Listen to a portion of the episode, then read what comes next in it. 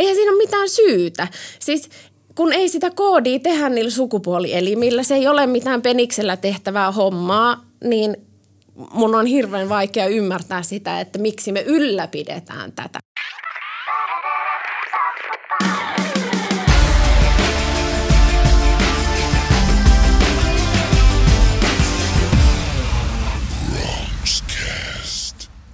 Ja lämpimästi tervetuloa.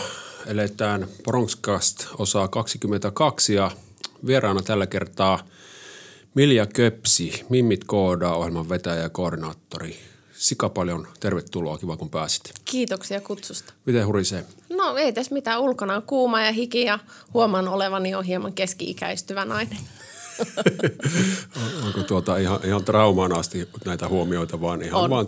On, on, on ihan traumaan asti. Hyvä, se, sehän lähti keskusteluihin hienosti uusille laduille. Mutta tosiaan tänään keskustellaan ennen kaikkea tästä Mimmit koodaa kuviosta, jossa, jossa Milja on tosiaan ollut, ollut nyt jo useamman vuoden, joka on ansaitustikin kerännyt huomiota ja palkintoja. Ennen kaikkea se on kerännyt osallistujat. Siellä on niin 6000 naisen yhteisö kehkeytynyt mikä on aika paljon.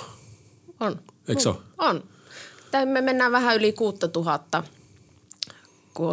lukemat on 6200 naista. Ja mun mielestä se on tosi paljon, mutta onhan meillä aikaisemminkin Suomessa ollut kaikenlaisia naisyhteisöjä, jotka keskittyy tämmöiseen samanlaiseen, mutta ne on ehkä paikallisia. Ne ei ole saanut samalla tavalla median huomiota, mikä on tosi kurja, mutta me ollaan nyt saatu sitä – ja huomio on kiinnittynyt meihin, niin meillä on nyt myös kyllä sitten vähän isompi vastuukin joo, tehän, joo, ja tehän olette nyt tosiaan tästä nyt pikkuhiljaa steppejä, että alkaa olla koko ajan enemmän valtakunnallinen Kyllä. Valtakunnallinen projekti, projekti vai ohjelma vai hanke, mitä termiä sitä ikinä käytetäänkään. Niin, mistä, ohjelma. Joo, mistä kaikki lähti?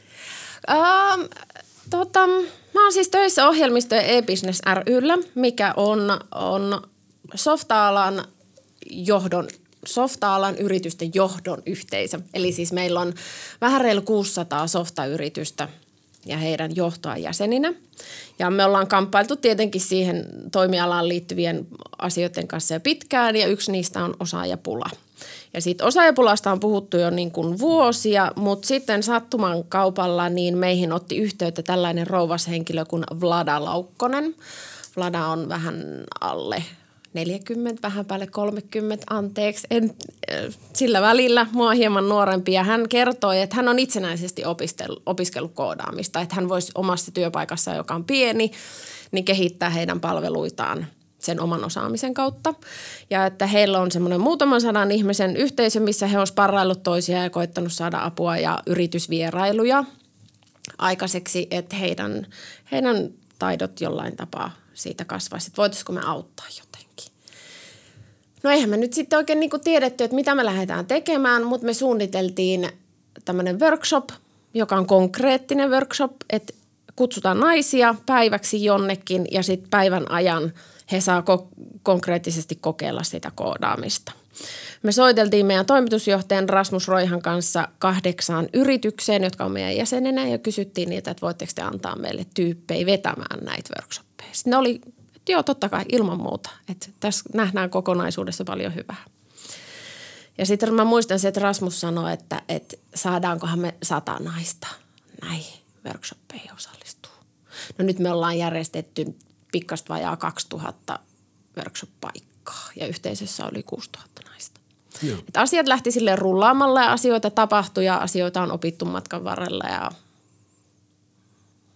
asioita tapahtuu. Joo selvästi on asioita tosiaan tapahtunut. Hieno, tosi ihan upea, upea tarina jo niin tähän, tähän asti ja Kyllä. homma, homma ei kun, niin kuin roilottaa koko ajan vahvemmin menemään. Että Kyllä. ei ole suinkaan jäänyt miksi, miksikään tähdenlennoksi. Ei. Ja te olette niin kuin itsekin, itsekin niin kuin sanonut, että tässä tullaan vähän niin kuin kahteen stereotypiaan, että on sukupuolistereotypia ja koodaristereotypia ja niin kuin, tota, näitä molempia lähdettiin tässä mie- miekkailemaan. Niin kumpi luulet, että tässä on suurempi vaikutin ollut, että tämä lähti tällä tavalla liittoon? No siis nämä liittyy jotenkin niin selkeästi toisiinsa, että ohjelmistoalahan on, on selkeästi tosi sukupuolittunut. Alalla itsestään naisia on vajaa 30 prosenttia, mutta siihen lasketaan mukaan HR ja markkinointi ja kaikki assarit. Ja devaajina toimialalla on noin 10 prosenttia alle. Eli siinä on ihan selkeä tämmöinen. Ja sitä kun on lähdetty miettimään, että mistä se johtuu, niin siinä tulee niin kuin tavallaan se sukupuolistereotypia. Tämä on vaan miesten hommaa, tämä on miesten maailma. Mutta sitten taas se koodaristereotypia, ettei ymmärretä sitä, että mitä se työ on herran vuonna 2020. Ei ymmärretä, mitä ohjelmistoala on, ei ymmärretä, mitä työpaikkoja siellä on, niin vahvistaa tavallaan sitä sukupuolistereotypiaa jostain kieroutuneesta syystä. Että näitä ei voi niinku oikeastaan erottaa toisistaan näitä asioita, vaan niitä pitää lähteä käsittelemään. Mikä siinä on yleisin väärinymmärrys, jos puhutaan nyt ihan niinku koodareista sukupuoleen katsomatta, että mitä se duuni on? Siis sitä, että, että sä oot ylipainoinen, noin kolmekymppinen valkoinen mies, jolla ei ole sosiaalista elämää eikä seksuaalista kanssakäymistä eikä hänellä olisi sosiaalisia taitoja ja hän istuu jossain kellarissa ja hän tekee jotain geneeristä koodinpätkää yksin 24-7. Fine, voi olla tällaisia ihmisiä, mutta on silti mun mielestä todella loukkaava niin kuin sekä niin, että käytetään ihmisistä tiettyjä ominaisuuksia kuvaamaan jotain asiaa, plus että tähän ei ole todellisuutta. Eihän se ole niin kuin arkipäivää enää tämä. Mikä, mitä on arkipäivä? Arkipäivä on tiimityötä ja googlettamista ja uuden asioiden oppimista. Miten tota, liittyen tietysti edelliseen, mutta tämä, että naisia on alalla niin vähän ollut mm. ja määrä koko ajan kasvaa muun muassa teidän ansiosta, mutta mistä tämä sitten on johtunut? Että on, itse olet muun muassa niin kuin puhunut siitä, että niin kuin koulussa sanottiin, että älä ei sotkella ja ATK-hommia ja muita, niin juontaako se juurensa näistä, näistä niin kuin vahvoista asenteista vai mikä siinä mahtaa olla siis tämän puolen sitten syynä?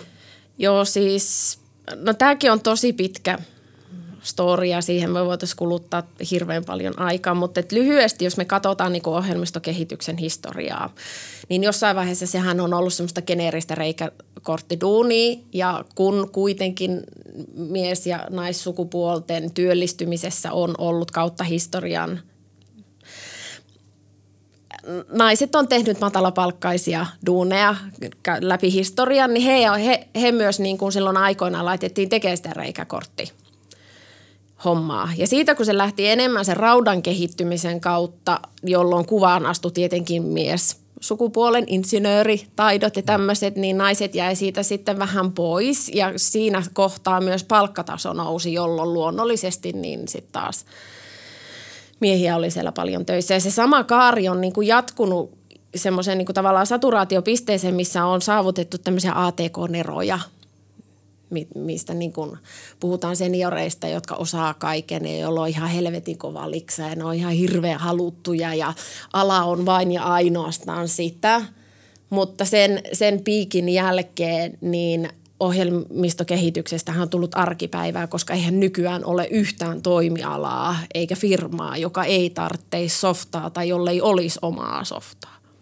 Ja naiset on niin sen perinteisen matalapalkka-alan edustajana niin, niin kuin kulkeneet siinä rinnalla. He on tehnyt paljon ohjelmistokehityksen eteen, mutta he on sitten jääneet valitettavasti pois, koska on tätä sukupuoliin liittyvää työelämän segregaatiota. Eihän siinä ole mitään syytä. Siis kun ei sitä koodia tehdä niillä sukupuolielimillä, se ei ole mitään peniksellä tehtävää hommaa, niin mun on hirveän vaikea ymmärtää sitä, että miksi me ylläpidetään tätä, koska kuten mainitsit, nämä koulut – opot, opettajat ja opot, niin he on myös valitettavasti osittain syypäitä siihen. Et mä jatkan tästä vielä. Mä en vaan osaa lopettaa. Ole hyvä. Tämä on, tämä, tämä, tämä on podcast-hostin niin kuin ihanne tilanne, että ei tarvitse muuta kuin juoda vissyä ja sanoa, kun puoli tuntia on täynnä, että ole hyvä, en, en halua sinua jarrutella. Asia, asia nimittäin olet ihan oot ytimessä, niin palan halusta kuulla itsekin lisää, ole hyvä. Hyvä. Tota siis, mä, jos ajatellaan niin kuin laps, lapsia ja nuoria ja heidän opiskelemaan lähtemistä ja sitä, että miten tuetaan nuorten suuntautumista työelämään, jätetään pois se, että suuri osa lapsista ja nuorista on ihan hukassa 15-vuotiaana. Eihän kukaan voi tietää. Harva tietää, mit, mitä sä teet niin kuin nelikymppisenä vielä.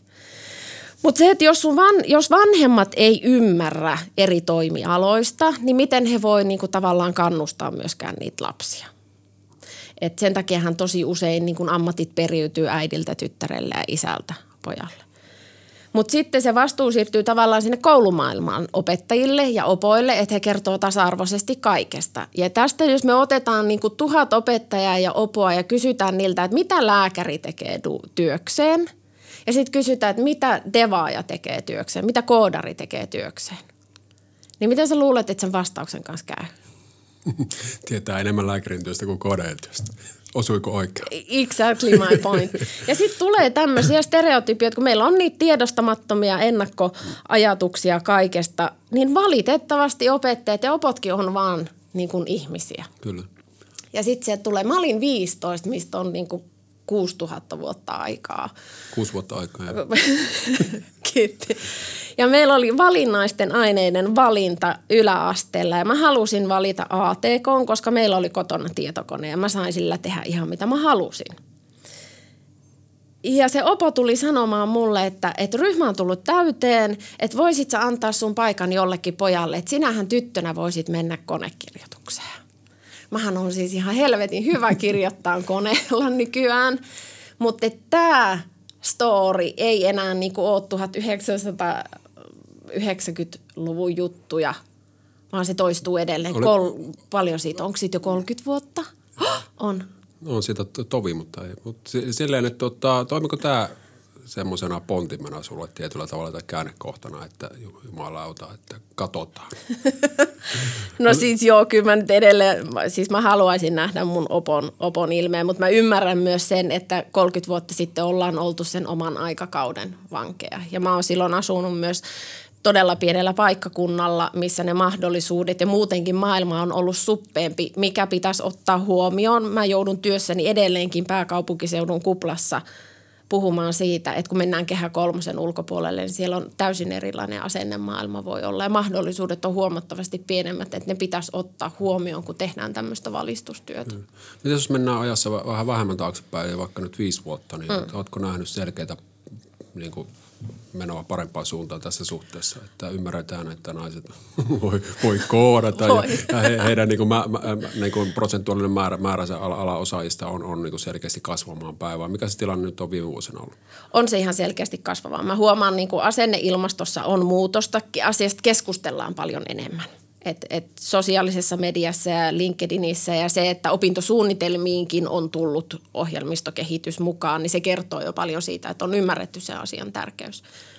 Ja Helsingin yliopisto julkaisi tuossa tovi sitten lukuja, niin mä en nyt sano mikä se prosenttimäärä oli, että en valehtele, mutta silloin selkeästi naisten osuus oli nousussa sillä puolella. Ja sitten taas ne viestit, joita mä saan mun työssäni, niin kertoo koko aika siitä, että – meidän kohderyhmään on siis aikuiset naiset, niin kertoo siitä, että siellä tehdään ihan oikeasti duunia sen eteen, että, että niissä ruuhkavuosissa pystyttäisiin opiskelemaan itse edes jotain taitoja lisää. Tai lähdetään ihan kokonaan niin kuin vuorotteluvapaalle tai ihan kokonaan heittäydytään opiskelemaan uutta tai palataan, palataan takaisin IT-alalle.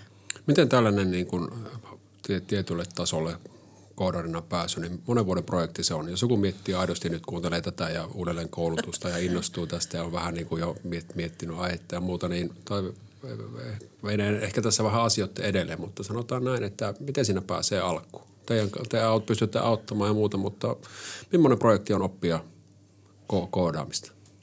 Eihän se mikään helppoa. Et siis mun, mun täytyy aina vastuuvapaus lauseke sanoa tässä, että ei se ole helppoa, mutta ihmiset on myös erilaisia. Ja se riippuu paljon siitä, että mikä se on se sun pesti, mitä sä lähdet tekemään tai mitä, mitä kieltä sä lähdet opiskelemaan tai mitä sä haluat tehdä. Haluat sä tehdä fronttia vai backia ja se, se maailma on ihan valtavan laaja. Saa Mut, googlata nuo, joo. Ei, saa, ei, ei ruveta avaamaan. joo, joo. Ja, mutta toisaalta siinä kun ohjelmistoala on kehittynyt koko aika, niin asiat myös muuttuu osittain helpommaksi – että ihan kaikkea ei tarvi enää tehdä manuaalisesti yksin ja se, että niitä duunia tehdään myös tiiminä. Mutta kyllä se vaatii siis sitä, että sä käyt jonkun koulun, joka on keskittynyt johonkin tiettyyn juttuun. Sun kannattaa ihan ensin selvittää se, että mitä sinä haluat tehdä. Mitä sä haluat saada aikaiseksi ja sit löydät sen sopivan koulun. Tai sit sä opiskelet itse itsenäisesti. Jos sulla on selkärankaa, niin se on myös mahdollista. Ja sitten nyt on tosi vaikea sanoa, että mikä tuo koronatilanne, miten se vaikuttaa siihen työllistä, työllistymiseen, mutta meidän yhdistys teki tutkimuksia, siellä on kyllä niin kuin edelleen rekryhalukkuutta olemassa, kun mennään syksyyn ja ensi vuoteen. Ja koska niitä senioreita ei tosta noin vaan synny, niin yritysten täytyy ryhtyä myös palkkaamaan tämmöisiä entry-levelin junioreita ja sitten heidän täytyy osallistua siihen kasvattamishommaan. Niin en mä voi antaa sulle mitään vuotta, mutta enemmän tai vähemmän. Joo, kyllä. Tota, on puhuttu paljon, että koodareista on ihan älytön pulaa tässä ennen, ennen tota rek-nappulan painamista, niin Saara sanoit, että puhu, käyttäisiin mieluummin termiä niin kuin osaaja, osaajapula pula kuin, niin kuin ammattilaispula sinänsä. Niin, mutta jos puhutaan niin kuin ihan työnimikkeinä, niin minkä verran on vapaita koodaripaikkoja nyt Suomen maassa? Joskus oli tuhansia, onko se tilanne siitä nyt korjaantunut? Mikä on tämän hetken tilanne? Kyllä se on edelleen se, että tuhansille sille osaajille nimenomaan. Että kyllähän niin kuin koodareita on, vapaana, mutta se, että, että sulla on se vaadittava osaaminen plus, että sulla on niitä oheistaitoja, että tiettyjen toimialojen osaamisesta on hyötyä tai jos sulla on markkinoinnillista ymmärrystä, niin sulla on, siitä on hyötyä. Jos sä osaat toimia tiimissä, niin se on aina niin kuin ekstraa. Et just haluan korostaa sitä, sitä, että niistä osaajista on se suurin pula ja nyt puhutaan niin kuin kokeneemmista. Mutta kun niitä ei oikeasti ole, niin me joudutaan käymään myös ohjelmistoyritysten kanssa sitä keskustelua, että jos te aina varastatte sieltä kilpailijalta sen koodarin itsellenne, niin meidän toimiala itsessään ei kehity, mikä vaikuttaa tietenkin myös niin kuin Suomen talouspolitiikkaan ja kehittymiseen ja vientituotteisiin tosi paljon. Että sitä uutta uutta osaajaa pitäisi lähteä kasvattamaan ja siihen ei oikein ole sit mitään muuta mahdollisuutta kuin ottaa sinne firmaan juniori ja sitten lähteä kasvattaa. Mutta siinä on se hyvä puoli, että ne tyypit sitoutuu ja se, että kun sä lähdet kasvattaa sitä omaa osaajaa, niin sä pystyt kasvattaa sen suoraan siihen sun tuotteeseen tai palveluun osaajaksi. Ja koska sähän et koskaan ole valmis devaaja – vaan että sä joudut olemaan siinä tiimin kanssa tekemisissä ja joudut ratkaisemaan ongelmia Googlen avulla tai jonkun muun GitHubin kautta, niin äh, yritykset on tosi vaikea kohtaa tässä. Mites tota, minkä en halua oppilaitoksia arvostella, koska ymmärrän, että maailma muuttuu nopeasti ja niin kuin vaikka, vaikka niin kuin mark- markkinointi se, että minkä saat sen teo- teoreettisen pohjan, niin kyllä tämä arki mm. on aika lailla erilaista. On. Niin mitä se itse koet, että tuota, tuleeko just tämä, niin tämä entry level eteneminen, että firmat kouluttaa omat osaajansa tai sitten tulee näitä tämmöisiä mimit koodaa tyyppisiä ohjelmia, mm. joissa annetaan niitä perustaitoja, niin tuleeko ne niin kuin täyttämään ajan myötä hyvin vahvastikin tätä vajetta, että mit, mitä oppilaitokset ei välttämättä pysty? Toi on itse asiassa tosi hyvä kysymys, koska saamani palautteen mukaan oppilaitoksissa on selkeästi eroja. Että osa on jollain tapaa valmistaa jo vanhoja – tyyppejä, että niillä ei ole ehkä sitä kokonaiskuvaa ymmärrystä just esimerkiksi markkinoinnillisuuden tai käytettävyyden tai saavutettavuuden suhteen. Että jos sä oot kolme vuotta jossain laitoksessa sisällä, niin o- o- onko se oppilaitos sellainen, että se osaa ottaa se muuttuvan maailman, ohjelmistokehityksen muuttuvan maailman huomioon? Kaikki ei osaa valitettavasti. Mutta siihen on syntynyt tosi paljon just tämmöisiä äh, business college tai akademy tai Sarasen rekrykoulutuksia, jotka on nopeampia. Että jos sä oot itsenäisesti opiskellut jotain tai sitten ne on semmoisia tosi intensiivisettejä, että se voi olla neljä kuukautta, se voi olla 12 kuukautta. Ja sitten sä saat sen osaamisen siitä, että sä paat koko elämän siihen kiinni, mutta sitten sä valmistut myös niin kuin nopeammin. Ja sitä yhteistyötä tehdään sitten taas niin kuin yhdessä yritysten kanssa, mikä on tosi hyvä tapa – niin kuin vastata siihen yritysten tarpeeseen, jotta he saa oikeasti sen osaajan. Ja onneksi mä tiedän myös kouluja, jotka on lähtenyt siihen samaan, että he ottaa yritykset mukaan siihen. Että he kysyy yritykset, mitä te haluatte, millaisia tyyppejä ja sitten sillä tavalla ollaan niin kuin mukauduttu siihen nykypäivän menoon. Joo, tästä on itsekin koulujen kanssa käynyt mm. useampienkin keskustelun, että tätä tiivi, niin kuin pitäisi Joo. yhteistyötä tiivistää. Kyllä. Ja on, oli vähän jo niin kuin paikallisen – Riverian kanssa niin ihan, että ruvetaan oikeasti viemään tämä eteenpäin, mutta Joo. sitten huomasin, että ei mulla riitä nyt tunnit vuorokaudessa tähän, mutta se siis ma- malli ihan ehdottomasti. Ja On. miksi ei ottaa, siinä oli jo al- alun perinkin niin kuin ajatus, että siinä on useampi meitä toimistoja kumppaneina, että ei, niin kuin, Joo. ei se ole meidän yksi oikeus, vaan sille, että lähdettäisiin niin kuin menemään, menemään niin kuin käsikädessä työelämä ja oppilaitos ja tarve olisi, ja sitten me pystyttäisiin antamaan sitä omaa, omaa koulutuksellista ja Kyllä. panosta ja sitä, että tietää about, mikä se tarve kentällä on ja oppilaitos pystyisi sitä imuroimaan, että okei, että tämä tarkoittaa meidän jutussa sitten tätä ja niin poispäin. Niin tota, varmasti tulee yleistymään ja Joo. ainakin luulen, että se asenneilmastokin on, että tota, ei oppilaitoksellakaan mitään syytä ole, että ei me ei. ruveta teidän kanssa nyt leikkiä, tätä on meidän hiekkalaatikko. Mm. Ei ole mitään järkeä, koska mm. kyllähän niin kuin loppuasiakasta, sitäpä se opiskelija, niin on se, joka tästä mm. hyödyn korjaa sitten. Ihan Niin, ja- ehdottomasti. Niin ja se, että kun koulujen täytyy kuitenkin saada se oppilas valmistumaan ja jos se oppilas ei koe saavansa tarpeeksi niin kuin hyötyä siitä, niin sehän ei tule koskaan valmistu. Mutta siis tämä on jännä keskustelu sikäli, koska se liittyy tavallaan mun mielestä hirveän vahvasti siihen, että puhutaan aina vastuusta. Että kenen vastuulla on uusien oja- osaajien syntyminen. Että onko se henkilön itsensä vastuulla, onko se yhteiskunnan vastuulla, onko se koulujen vastuulla, joka tavallaan on yhteiskuntaa osa, vai onko se yritysten vastuulla. Ja sitä keskustelua kun käydään, niin mun mielestä se on kaikkien vastuulla. Koska kyllähän nyt yrityksillä täytyy olla mielenkiintoisen oman toimialan kehittämiseen, koska jos sun toimiala ei voi hyvin, niin kuinka sun yritys voisi hyvin. Ja yhteiskunta taas, jos yhteiskunta ei osaa kiinnittää huomiota riittävästi ihmisten osaamistasoon, osaamisen kehittämiseen tai näihin toimialoihin, jotka pyörittää koko, koko taloutta, niin kuka nyt pissaa omia aamumuroihinsa? Ja sitten taas henkilön vastuu, toki sitä täytyy korostaa aina, että jokaisella on vastuu ottaa koppi siitä omasta markkina-arvosta ja just sen takia tavallaan niin kuin meidänkin kohderyhmä on poikkeuksellisesti aikuiset naiset. Kaikissa muissa ohjelmissa ja systeemeissä on aina nuoret lapset, teini-ikäiset, lukioikäiset, mutta aikuiset naiset on unohdettu ja nyt kun me tarjotaan heille mahdollisuus sit niin kuin oppia jotain, niin he todennäköisesti työllistyy paremmin, heillä on mahdollisuus parempaan liksaan ja he pystyvät kehittämään sitten taas sitä omaa työpaikkaansa. Ja sitten taas työpaikan vastuulla on taas se, että he antaa ihmisten kehittää kyllä. sitä duunia.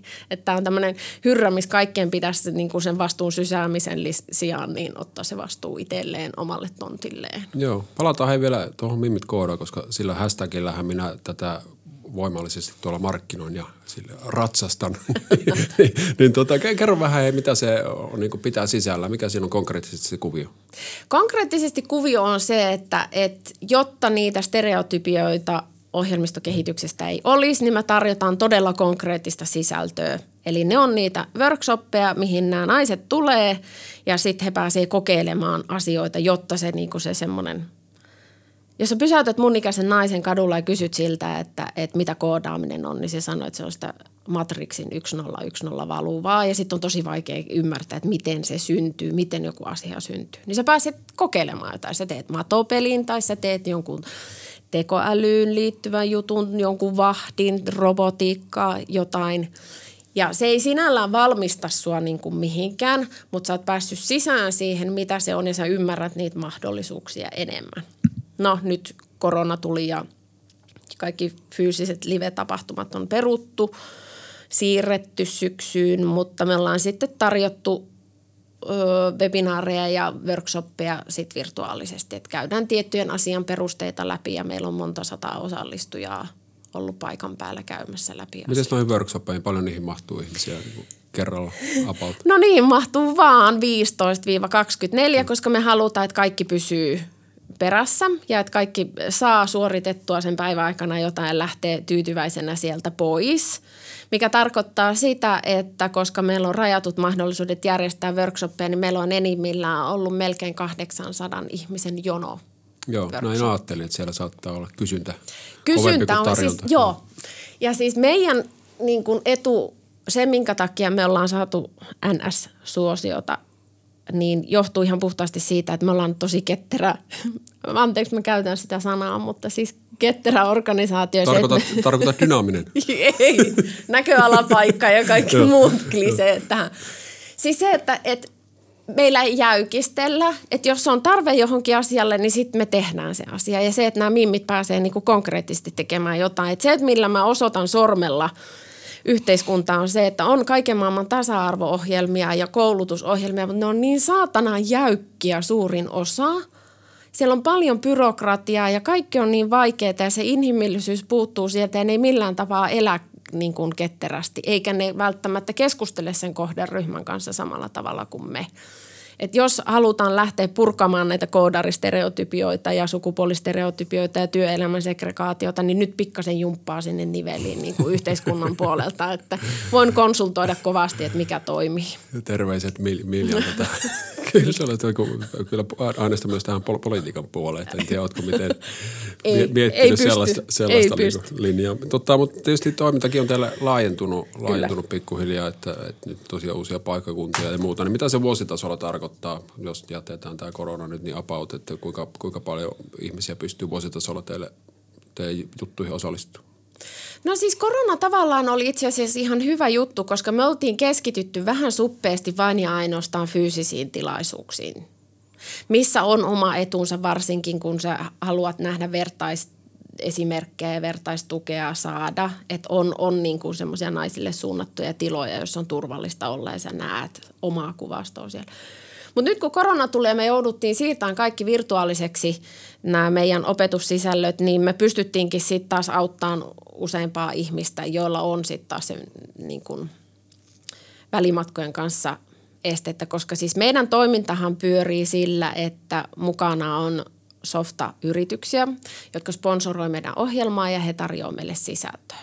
Et jos mä saan jostain vaikka EUlta isomman määrän rahaa, niin mä voin ostaa jonkun tekemään näitä workshoppeja, mutta nyt tämä yhteisö pyörii kokonaan tämmöisellä niin kuin vapaaehtoisporukalla, mikä rajoittaa sitten tietenkin sitä, että mä en voi mennä ihan joka kaupunkiin näiden workshoppien kanssa. Mutta nyt virtuaalisesti me ollaan löytämässä semmoista hyvää mallia siihen, että sitten rajoitukset poistuu sekä välimatka- ja osallistujien määrän kanssa.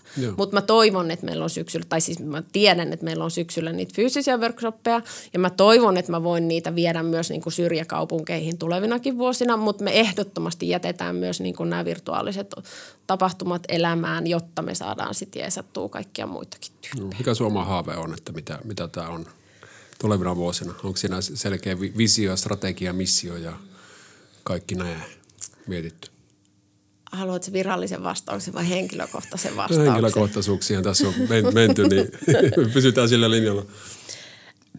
Mä henkilökohtaisesti mä näen, että meidän vaikuttavuus, mä näen sen, että me pystytään vaikuttaa asioihin ihan hirveästi. Me pystytään vaikuttamaan ihmisiin sekä toimialaan niin mä toivon, että meillä järjestyy asiat niin, että me voidaan jatkaa tätä ja että me pystyttäisiin enemmän käymään keskustelua kasvatushenkilökunnan, opettajien, opojen, muiden naisryhmien kanssa, jotta niin kuin sitä sivistyksellisyyttä, sitä ohjelmistalan ymmärtä, ymmärtämistä pystyttäisiin niin kuin jakaa enemmän. Ja että mä niin kuin saisin yhä enemmän mimmei näihin tapahtumaan osallistumaan, jotta he pystyisivät itse olemaan niitä sanansaattajia, että mä en ole enää ainut tai että ne, jotka on käynyt meidän workshopissa, ne ei ole enää ainuita, vaan että joka saatana muija tässä maailmassa niin kuin tietäisi, että että niin kuin työelämän segregaatio ja stereotypiat on ihan hanurista, että ei enää ylläpidetä niitä.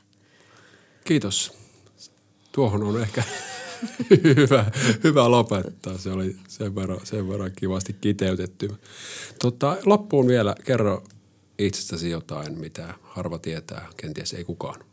Nyt kerke, muistin muuten varoittaakin, että tuota, ensimmäinen kerta varmaan koskaan, niin sulla on siellä, pitäisi olla vastaus valmiina.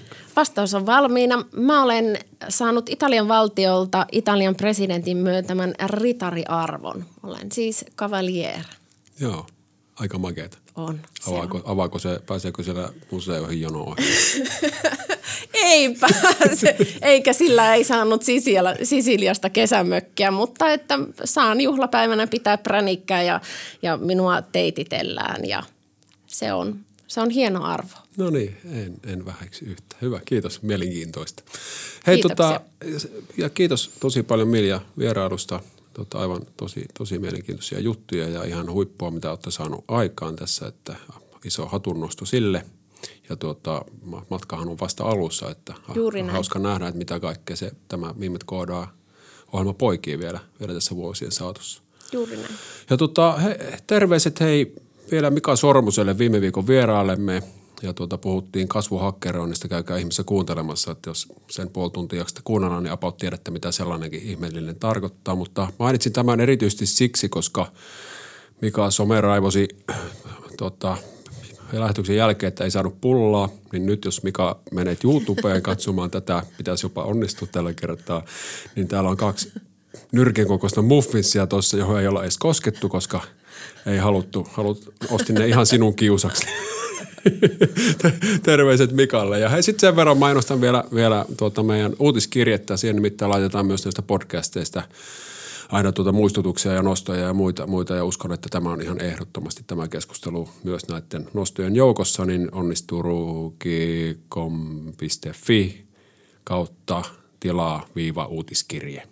Niin pistä vielä linkin, jos muistan, niin tuonne kommentteihin tai muihin. Et se on semmoinen, siellä ei, ei hirveästi ka- kauppaa yritetä tehdä, vaan tota, niin, niin, tätä kivaa, kivaa sisältöä jakaa sitten taas vähän uus, uusille porukoille. Niin hei, erittäin kivaa kesäkuun jatketta. Millalle, Millalle superkivaa jatkoa Jee. ja pysy, pysymme yhteyksissä ja kaikille kuuntelijoille kautta katselijoille. Niin heippa ja ensi viikolla nyt jopa tiedän vieraan. Muusikko Ilja Teppo tulee, ellei tapahdu viime hetken käänteitä, niin tänne Pronskasti vieraaksi, että kannattaa ihan ehdottomasti tämä pitää tuota kuuntelussa ja, ja tilata. Tätäkään en ole hirveästi mainostanut. Tämä statistiikat näyttää, että suuri osa, osa kuuntelee tämän, tämän verkkosivujen Anchorin Playerin kautta, mikä toimii kyllä sekin, mutta tähän pystyy tilaamaan Apple Podcastista, Google Podcastista, Spotifysta ja kaikista näistä, niin ehdottomasti paljon kätevämpi sitä kautta. Vaikka menetetäänkin arvokkaita verkkosivukävijöitä, niin olen vilpitön, kuten, kuten aina. Mutta olisiko tässä nyt ihan riittävästi tätä loppuliitviikkiä, niin heippa! Heippa!